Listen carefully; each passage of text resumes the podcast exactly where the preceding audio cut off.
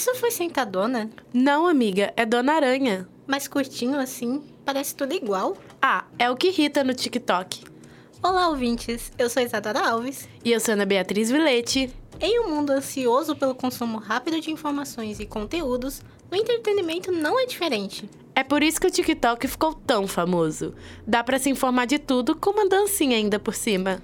Mas agora tudo é rápido e pronto para receber uma coreografia. E é isso que vamos falar no programa de hoje. E aí, vamos furar a bolha?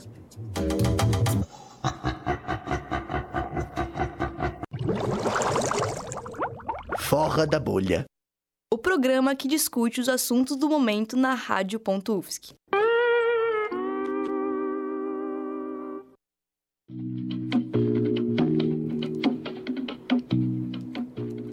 Com a pandemia de Covid-19, a quarentena foi um terreno fértil para o impulsionador das redes sociais. O TikTok teve o seu reconhecimento nesse mesmo tempo. Empresas como Shein e artistas como Doja Cat surgiram e explodiram por conta dessa rede social. De acordo com o um relatório realizado em 2022 pela Transformação Digital na América Latina, os brasileiros passam cerca de 14 a 20 horas semanais em redes sociais. Só no Brasil, o TikTok tem 82,2 milhões de usuários na rede social, que em um curto período de tempo conquistou números comparáveis a outras redes sociais. Seu diferencial é pela sua plataforma permitir vídeos curtos, como o modelo de For You, que foi transportado para outras redes sociais. Reels do Instagram e Shorts do YouTube surgiram com a sua popularidade, o que permite muita informação e estabelece um modelo de consumo rápido em todo lugar. Segundo a pesquisa da Universidade de Zhejiang, na China, apresenta como o TikTok trabalha com a urgência que as pessoas sentem assistindo a algum conteúdo, como isso afeta o humor e traz problemas com ansiedade. Ou seja, os vídeos trabalham tanto no nosso cérebro e na nossa recepção de prazer, que é bastante comum perceber que quando ao assistir vídeos mais longos, como filmes e até mesmo séries, existe um grande sintoma de desinteresse. De acordo com o artigo de Amaya Maticorena Gomara, o TikTok tem influenciado a indústria da moda, com influências que performam os famosos chain house e conseguem receber cerca de 10 a 20% de comissão de, das vendas. E isso ajuda a influenciar a maneira que as pessoas consomem desenfreadamente em grandes quantidades. Mas até que ponto isso é benéfico? E sabe o que eu me pergunto? Fala aí. Será que na fila do Ru tá todo mundo falando disso? Bem, essa sua preocupação já vai passar. Fernanda Wirtz, Duda Vieira e Isadora Pavei vão contar tudo pra gente. Oi, ouvintes! Eu sou Maria Eduarda Vieira. E eu sou Isadora Pavei. Sabemos que o TikTok é um mundo de oportunidades e está presente no dia a dia para dar dicas, relaxar ou até aprender as dancinhas. Para furar a bolha, nós paramos quem estava na fila do Ru para saber que música você pensa quando fala em TikTok. Meu nome é Giovana, eu faço farmácia e eu penso em Sei Soul da Doja Cat. Meu nome é Davi, eu faço educação física, licenciatura, e a música que eu lembro é aqueles pianinhos de suspense que tem as músicas de mistério. Oi, meu nome é Maria Eduarda, eu sou do curso de design de produto e a música que vem na minha cabeça quando eu lembro do TikTok é Vai Se Tratar Garota. Eu sou Isabela, sou de farmácia e eu penso na desenrola, bate e joga de ladinho. Meu nome é Kelvin, eu faço direito na segunda fase e a música que me vem à cabeça quando fala em TikTok é Vai se tratar garota.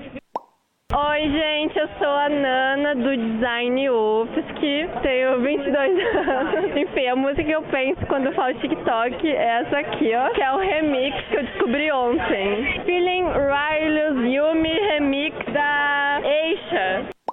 E aí, Bolher, que música você pensa? Isadora Pavei e Maria Eduarda Vieira para, para fora, fora da bolha. É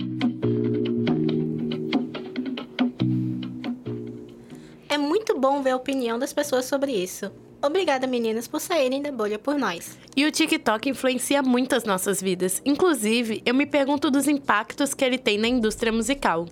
É que também de Dona Aranha para Sentadona não muda muita coisa. Erika Zuki foi descobrir pra gente sobre esse assunto, esse assunto e vai mostrar tudo agora.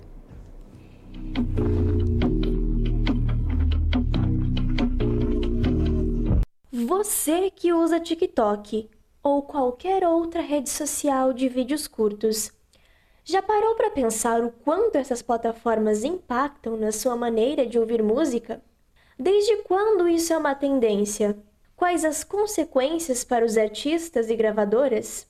O Fora da Bolha entrevistou a professora do Departamento de Comunicação Social da Universidade Federal de Pernambuco, Cecília Almeida Rodrigues Lima. A professora fala que, apesar de ter se tornado popular na pandemia, esse é um assunto um pouco mais antigo a pandemia ela apressou um processo que já estava em, em fase de amadurecimento, mas que desde os anos do início dos anos 2010 por aí a gente tem uma grande emergência da, das plataformas de rede social, que são sobretudo aplicativos com conteúdo de entretenimento e com essa questão muito forte dos algoritmos, como que substituindo um papel que em meios tradicionais ficava a cargo da programação de uma uma rede de televisão, né? O, mas tinha um filtro humano e a gente tem nesses aplicativos um filtro desempenhado por é, algoritmos, por essas figuras não humanas. A adaptação da música vem ocorrendo há muito tempo. Quando uma tecnologia surge, existe um movimento na indústria musical para se adequar àquela novidade. Mas a indústria da música, quando houve o surgimento do rádio, ela sofreu uma adaptação, precisou sofrer uma adaptação em função do hit, né? Da noção de hit, de o que era fazer um hit, que havia uma interlocução, precisava ter uma interlocução, uma articulação com esse meio de circulação que então era o rádio, depois vem a ser a TV e a indústria de videoclipe, né? E agora o TikTok, Instagram e outras plataformas de vídeos, mas que são vídeos caracteristicamente muito curtos, que não dá para exibir nem a música inteira, assim, em geral. E claro, essa característica de vídeos curtos gera impacto para a música e para os artistas. E aí o, o impacto que isso causa é, é, a gente vê artistas, ou principalmente produtoras, gravadoras, tudo mais, precisando ou pondo aos seus artistas produzir, achar aquela música na base do, de uma unidade menor ainda dentro da música, que é o, não é nem refrão mais, assim, necessariamente, mas é aquele trecho que vai ser o trecho que tem a pegada que pode dar uma, um, virar uma trend, enfim. Então, tem sim, tem um impacto, claro, né? A gente já vê depoimentos de artistas dizendo que estão sendo pressionados a produzir em função disso, causam a pressão, assim. É, mas acho também que é algo, não vou dizer natural, mas assim, não é algo de excepcionalmente novo que veio a partir do TikTok ou das redes sociais, né? Mas será que a influência do TikTok é tão poderosa ao ponto de acabar com a diversidade musical? Então eu não, eu, eu não gostaria de pensar que por conta de um movimento muito forte, que realmente é muito forte, dessa questão da circulação dos algoritmos, isso vai ser responsável pelo fim de um gênero ou de outro, né? Acho que é fato que tem gêneros que não têm muito espaço nesse circuito, mas existem outras formas de se consumir música, existem outras formas de se conhecer música. Torna mais difícil para o artista que ainda está um pouco nessa lógica das gravadoras, dos estúdios, ou que, que produz autonomamente e que não, não corresponde a um desses. A gente consome música por várias outras, de várias outras maneiras, né? Não somente a partir do TikTok. Então, se ele ele, ele tem suas limitações para aparecer nele, para que o artista possa existir dentro desse, desse contexto TikTok, haverá uma série de limitações. Mas ele não é o único espaço de visibilidade que a gente pode pensar quando a gente está falando de cultura. Né? Eu sou Erika Zuki para o Fora da Bolha.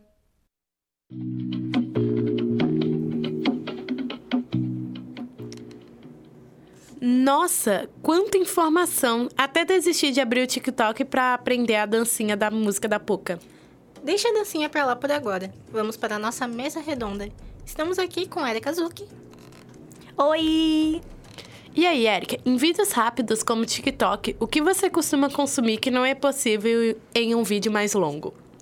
Então, eu acho que o que acontece é que os conteúdos que a gente já consumia antes no YouTube, por exemplo, eles foram remodelados para o TikTok. Por exemplo, alguns anos atrás eu gostava bastante de ver aqueles vídeos do, do Daniel Saboia, das coreografias, uhum. e eles tinham 10, 15 minutos em que eles ensinavam a, as dancinhas, as coreografias. Hoje em dia, esse conteúdo que migrou pro TikTok, ele foi adaptado. Então, ah, a gente fica lá é, rodando o vídeo muitas vezes para aprender a dancinha. Em poucos segundos, aquela dancinha. Uh, outro exemplo também, uh, para quem acompanha as blogueiras. No YouTube, elas faziam vídeos mais longos de, ah, arrume-se comigo, o dia das blogueiras, essas coisas assim. E isso tem também muito no TikTok, porém é de uma forma muito mais rápida. E uma coisa que eu acompanho bastante são as séries no TikTok, que é uma coisa que no YouTube também tinha. Os, os youtubers, eles faziam as séries, mas eram episódios mais longos, de é, 15, 20 minutos. Agora no TikTok tem as séries também, só que elas têm, assim, a maioria no máximo 3 minutos. E no TikTok agora tem aquela função de gravar os 10 minutos. Mas a gente tá tão acostumado com aquele TikTok lá da pandemia, que era no máximo um minuto, que praticamente ninguém grava esses 10 minutos. Ninguém vai prestar atenção se tiver um vídeo com 10 minutos. A pessoa tem que saber trabalhar muito bem nesses 10 minutos, principalmente um, um cara que eu esqueci o nome dele, que ele faz vídeos históricos, tipo, atualizando a geopolítica de uma forma mais simples pro TikTok. E são vídeos mais longos, só que dá pra ver que as pessoas não gostam de consumir tanto assim, porque se não é rápido para poder consumir naquele período, sei lá, a pessoa tá no, no, intervalo, em alguma coisa assim, não, não, não tem essa paciência tanto para poder consumir algo mais trabalhado. Os vídeos que eu vejo que, tipo, mais longos, geralmente é um de três minutos, assim, que é os de série, sabe? Eu lembro que uma época tava com muita novela, muita novela. Eu acho que eu assisti o clone inteirinho fevereiro do ano passado pelo TikTok. Chiquititas. E aí, tipo, eram uns vídeos maiores, né? Não tão grandes, não chegavam acho que nem cinco minutos. E o pessoal ficava realmente vidrado, mas eu acho que é uma coisa que prende atenção. Você fica querendo o que, que vai saber o que, que vai acontecer. Agora, ver um influencer por 3, 10 minutos, eu acho que já não tem mais a mesma coisa. Ah, sei lá, eu acho que influencer é a pessoa, a pessoa desinteressante, principalmente quando, é, quando uma pessoa pergunta alguma coisa e ela faz um, vi, um vídeo de, sei lá, é um TikTok de 3 minutos para explicar alguma situação. É, Aqueles que viralizam e aí a gente fica esperando o desfecho e o desfecho é elas enrolando para aprender ali, conseguir monetizar e falando segue no meu Instagram, segue no meu YouTube, apesar que o YouTube morreu e vai nisso de segue ali, segue ali e tipo eu nunca vejo os desfechos, eu não tenho paciência. Ela faz uma contextualização pra depois galera me siga, me siga no meu Instagram. E aí você vê, tipo, a ah, minha mãe me bateu, é isso. É tipo aqueles vídeos de, de Reddit, sabe? Que tem, sei lá, 50 partes. Mas no Reddit ainda tem coisa boa. Pior que é. Enfim, a forma de consumir algum conteúdo de vocês mudou com a popularização do TikTok? Eu acho que o que mais muda é o que vocês já comentaram um pouco, que é sobre a velocidade dos conteúdos. Porque quando a gente tá no TikTok, a gente tá toda hora sendo ah, bombardeado por muita coisa, muito conteúdo. E a gente vai rolando lá o TikTok, às vezes a gente nem percebe o tempo que a gente gastou naquilo e nem percebe o, o tanto de vídeo que a gente assistiu em pouco tempo.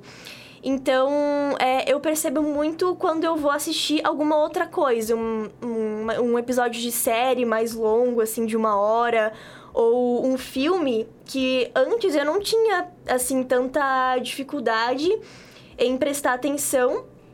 É... E agora eu já tenho mais essa dificuldade, assim, eu já fico irritada, já fico impaciente, porque não é aquele conteúdo rápido, aquela coisa a todo momento. E se a gente for parar para pensar que a gente a, a, não cresceu com isso, né? A gente cresceu de uma outra forma. Mas a, a, as crianças hoje em dia, elas já vão ter isso como uma cultura, assim. Então, isso também vai prejudicar outras, outras coisas, como, por exemplo, a, a aprendizagem dos jovens, das crianças, né? Principalmente a gente que nasceu depois de 2005, se a gente já tá meio nessa rotina a gente, a gente, nós, na mesa, no geral, a gente nasceu em uma época, só que a gente já tá presenciando isso. Eu digo porque eu sou uma dessas pessoas que depois da faculdade eh, tem que ter um, um, um momento de relaxamento. E meu momento de relaxamento é ver TikTok e eu vejo que eu perdi duas horas e eu fico naquela neura de, ok, eu fui improdutiva, improdutiva e perdi boa parte do tempo que eu podia ter usado para fazer alguma coisa. E após isso, vou, ok, vou usar o meu final de semana pra ver alguma, sé alguma série, um filme. Não. Tu tem que ver pedaços e ver que é um sintoma que veio trazido pelo TikTok. Cara, isso da série filme, eu ao menos, às vezes eu percebo que eu só consigo ver, só consigo prestar atenção se eu estiver mexendo em algum outro estímulo. Uhum. Sabe? Aí eu gosto de ler, eu tenho que estar ouvindo uma música ou com alguma série, filme de fundo. E tudo, eu consigo prestar atenção assim nos dois, sim, mas é porque teve uma época na pandemia que eu ficava muito vendo aqueles vídeos do TikTok que era série, filme, ou até história do Reddit, em que tinha um jogo, alguém fazendo uma coisa com a mão, assim, Sim. sabe? Que tava me dando muito estímulo. Eu acho que isso me envenenou um pouco meu cérebro. Tanto que começou a ter aqueles vídeos de uma, alguma pessoa falando. E tem algum vídeo daqueles vídeos de relaxamento que a, a, as pessoas fazem para viralizar mais, só que virou algo tão comum que não, pra gente não, não, não dá pra fazer outra coisa sem estar tá fazendo uma segunda coisa. E é engraçado, tempo. eu só consigo agora se for eu. Eu não consigo mais ver esses vídeos porque me dá uma sensação muito ruim, muito nervoso. Fico, fico muito afobada vendo. Nós mulheres meio viciadas em TikTok. Nós mulheres- Às vezes eu só consigo dormir se eu for dar uma olhadinha no TikTok. Daí, tipo. ah, Às vezes eu sigo acho que 200 ou 300 pessoas no TikTok. Eu vejo todo mundo que eu sigo postar e aí vem os negócios do TikTok falando: você já viu todos os vídeos postados. E há um tempo atrás eu comecei a perceber assim que eu até quando eu tô comendo, eu tenho que estar vendo alguma coisa. Tipo, a gente não consegue mais só fazer uma coisa, a gente tem que estar fazendo mais coisas junto. E é super mal, tipo, pra questão nutricional, você comer e ficar vendo alguma coisa, porque você não presta atenção no que você come, você acaba comendo mais do que você tá realmente saciado, você não mastiga direito. É horrível. Eu só- Mas eu sou, não consigo parar. Eu só comecei a comer assim direito quando eu entrei na faculdade, porque todo o período de pandemia e vestibular eu sempre eu só eu vou comer assistindo alguma coisa porque eu não consigo. E quando eu tô no, por exemplo, final de semana, eu faço essa, essa mesma coisa. Parece que é um vício que a gente adquiriu e não consegue mais desprender. Sim. É, mas aí, na opinião de vocês, o TikTok empobreceu as músicas que vêm sendo lançadas com o modelo de tendência? Então, não sei se a gente pode afirmar que empobreceu, né? Ah, a- Mas. mas com as ressalvas, a gente percebe que as letras das músicas elas estão muito parecidas e também tem uma repetição muito grande. Então, a música tem um minuto e meio, dois minutos, mas a maior parte dela é sempre repetindo a mesma coisa, que geralmente é o refrão que vai eh, justamente pro TikTok. Então, melodias também muito parecidas.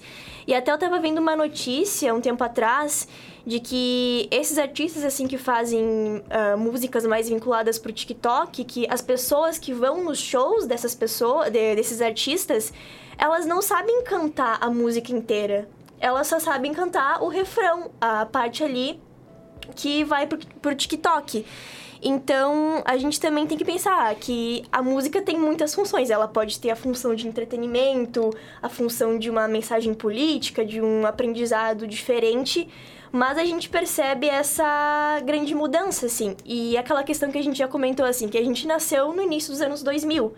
Então, por mais que a gente também faça parte da geração Z, a gente ainda olha com um olhar meio que de estranhamento, por mais que a gente escute, às vezes por nossa, ah, não por vontade própria, a gente tá ali na rede social e escuta tanto, tanto aquela música que a gente sabe a letra, mas não que seja do nosso interesse, assim.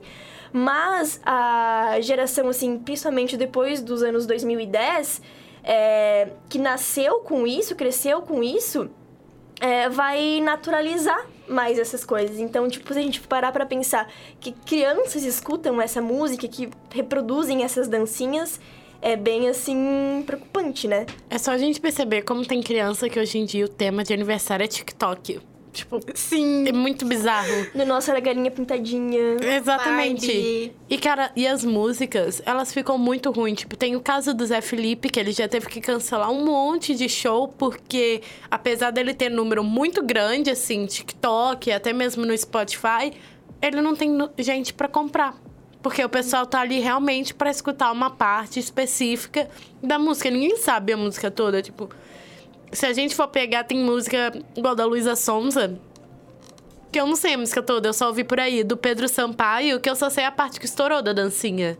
Sim. E principalmente que a forma também de dessas dancinhas é uma forma de divulgação que ela dá muito certo. Porque assim, é uma música chiclete, ela vai ficar na tua cabeça. Toda vez quando tu rola no, no TikTok e tem alguém usando essa música, aí, querendo ou não, tu começa a cantarolar. E aí, quando tu vê, tu já tem essa música baixando no Spotify. E as dancinhas também são uma forma de perpetuar isso, porque é uma forma fácil de você viralizar o vídeo. Exatamente. Tipo, é, a própria música recente da Luísa Sonza é Campo de Morango. É a Campo de Morango que ela tá na é cama. a Campo de Morango. Isso aí, tipo, ninguém sabe a música até chegar. E, tipo, a música é impossível de você compreender o que ela tá falando. Sim. Ou, gostar do- das palavras ali. As palavras em conjunto não fazem sentido. E aí chega naquele refrão, que é o refrão de fazer a dancinha, fica muito rápido e fica ali, e aí volta pra aquela coisa, tipo, incompreensível. É só ver as festas recentes também. Quando toca música de, de TikTok, todo mundo para pra fazer a dancinha do refrão e depois todo mundo se dispersa. Finge que nada aconteceu. E é muito ruim, porque, tipo assim, tá, você tá numa festa, sei lá, numa, num trote integrado da vida, do nada você ter que parar pra fazer é, Tubarão Te Amo, é muito ruim. Estraga o clima, na minha opinião. Eu sou contra é, música de TikTok em festa. Eu prefiro um mega funk, o pior mega funk, que pode estar lá só o tuts, tuts, tuts, tuts, tuts, do que um negócio pra você ficar parando lá e fazer uma coisa que é só com a sua mão, sabe? E eu, eu vou falar uma particulari- particularidade minha, que eu sou uma pessoa que não escuta tanta música recente. Então, todas as músicas que eu sei é completamente contra a minha vontade. Eu acabo descobrindo sem querer. Mas, eu, entretanto, todavia, portanto, eu gosto de K-pop. E é, a forma como eles... é- é- Eu acho que a forma mais visual de ver todo esse marketing, porque eles os artistas lançam a, a música, tem a coreografia. As coreografias é, são mais simplificadas para as pessoas fazerem esse, esses desafios e etc. E quando tu vai, por exemplo, é, vou usar o exemplo do, do Twice, que a Rio lançou uma música nova. Vai entrar no perfil, tem 60 vídeos só da dancinha com outros artistas. É um pouquinho preocupante, porque, assim, a música é boa, a música é boa. Só que só fica com o refrão, o refrão gua- guardado e é uma coisa que satura. Então, as, todo esse processo de ver, ver, ver, ver, é toda a mesma coisa, uma hora tu se irrita, uma hora tu vai, sei lá, surtar, vai coringar uma hora. Sim, cara. E eu, eu, assim, né, num passado meu que eu não tenho muito orgulho, eu era muito fã da Girl Generation e 21. Principalmente, eu, eu adorava Ciel. E eu lembro que, tipo, o, os clipes, assim, eram umas danças muito bem elaboradas, que realmente era difícil, sabe? Não era pra gente reproduzir. Era pra gente ver, entender o valor artístico daquilo e gostar. E aí, agora, tipo, a música em geral, até a questão de produção, ela tá perdendo isso, sabe? ela se torna mais simplificada e principalmente em questão da- das coreografias mesmo, porque era tudo muito elabo- elaborado e se tu quiser realmente aprender, tu tinha todo um processo, porque é só pessoas que realmente gostam de dançar que iam ver aquele é, o vídeo das coreografias e tentar replicar. Agora não, então tipo, tu vê artistas extremamente talentosos que são dan- dançarinos por um- uma longa trajetória, tendo que se render à plataforma que, vamos dizer, reduz toda a habilidade que eles podem colocar na- nas músicas. Então, tipo, é um, um impacto dos artistas que já estão na, na indústria e eu acho que também prejudica também o pessoal indie. Que é o- as músicas que estão no, no TikTok é sempre um pop, é sempre a mesma sonoridade, como a gente já, já disse aqui.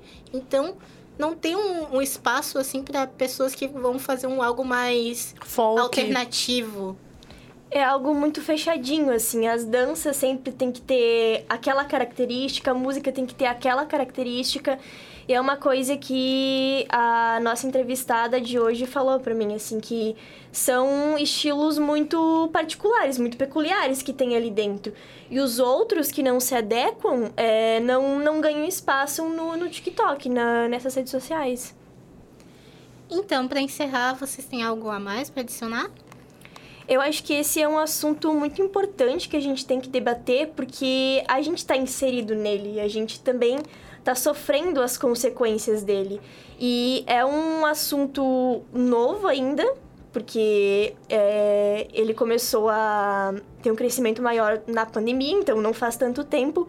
Então a gente não tem nem tantos estudos para saber realmente os impactos disso. Então é muito importante a gente também ter consciência disso, né? Que a gente também está sendo impactado. Eu sinto que no futuro, com a.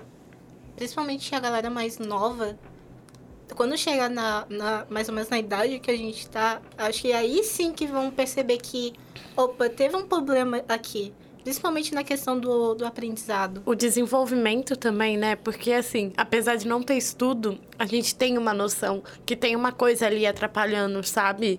Uhum. É uma coisa que prende isso das telas. E, tipo, não adianta nada você não dar tela pro seu filho de 2, 3, 4 anos, mas se a partir dos 12 em diante ele vai estar tá viciado nesses tipos de conteúdo.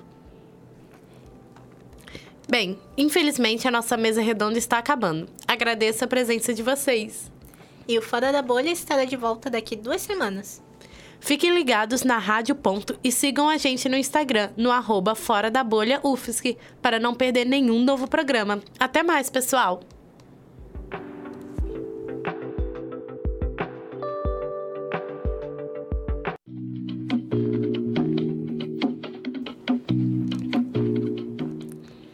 Esse programa foi produzido por estudantes do curso de jornalismo da Universidade Federal de Santa Catarina, no segundo semestre de 2023. Apresentação e roteiro por Ana Beatriz Vilete e Isadora Alves, boletim por Erika Zucchi, Fernanda Zwitz, Duda Vieira, Isadora Pavei, mesa redonda com Erika Zucchi. Entrevista com Liana Carla de Oliveira, trilha por Maria Isabel Miranda, artes e redes por Luísa Fepe e Melissa Prado técnica por Peter Lobo e orientação da professora Valciso Culoto. Rádio.UFSC é jornalismo, é sociedade, é rádio e ponto.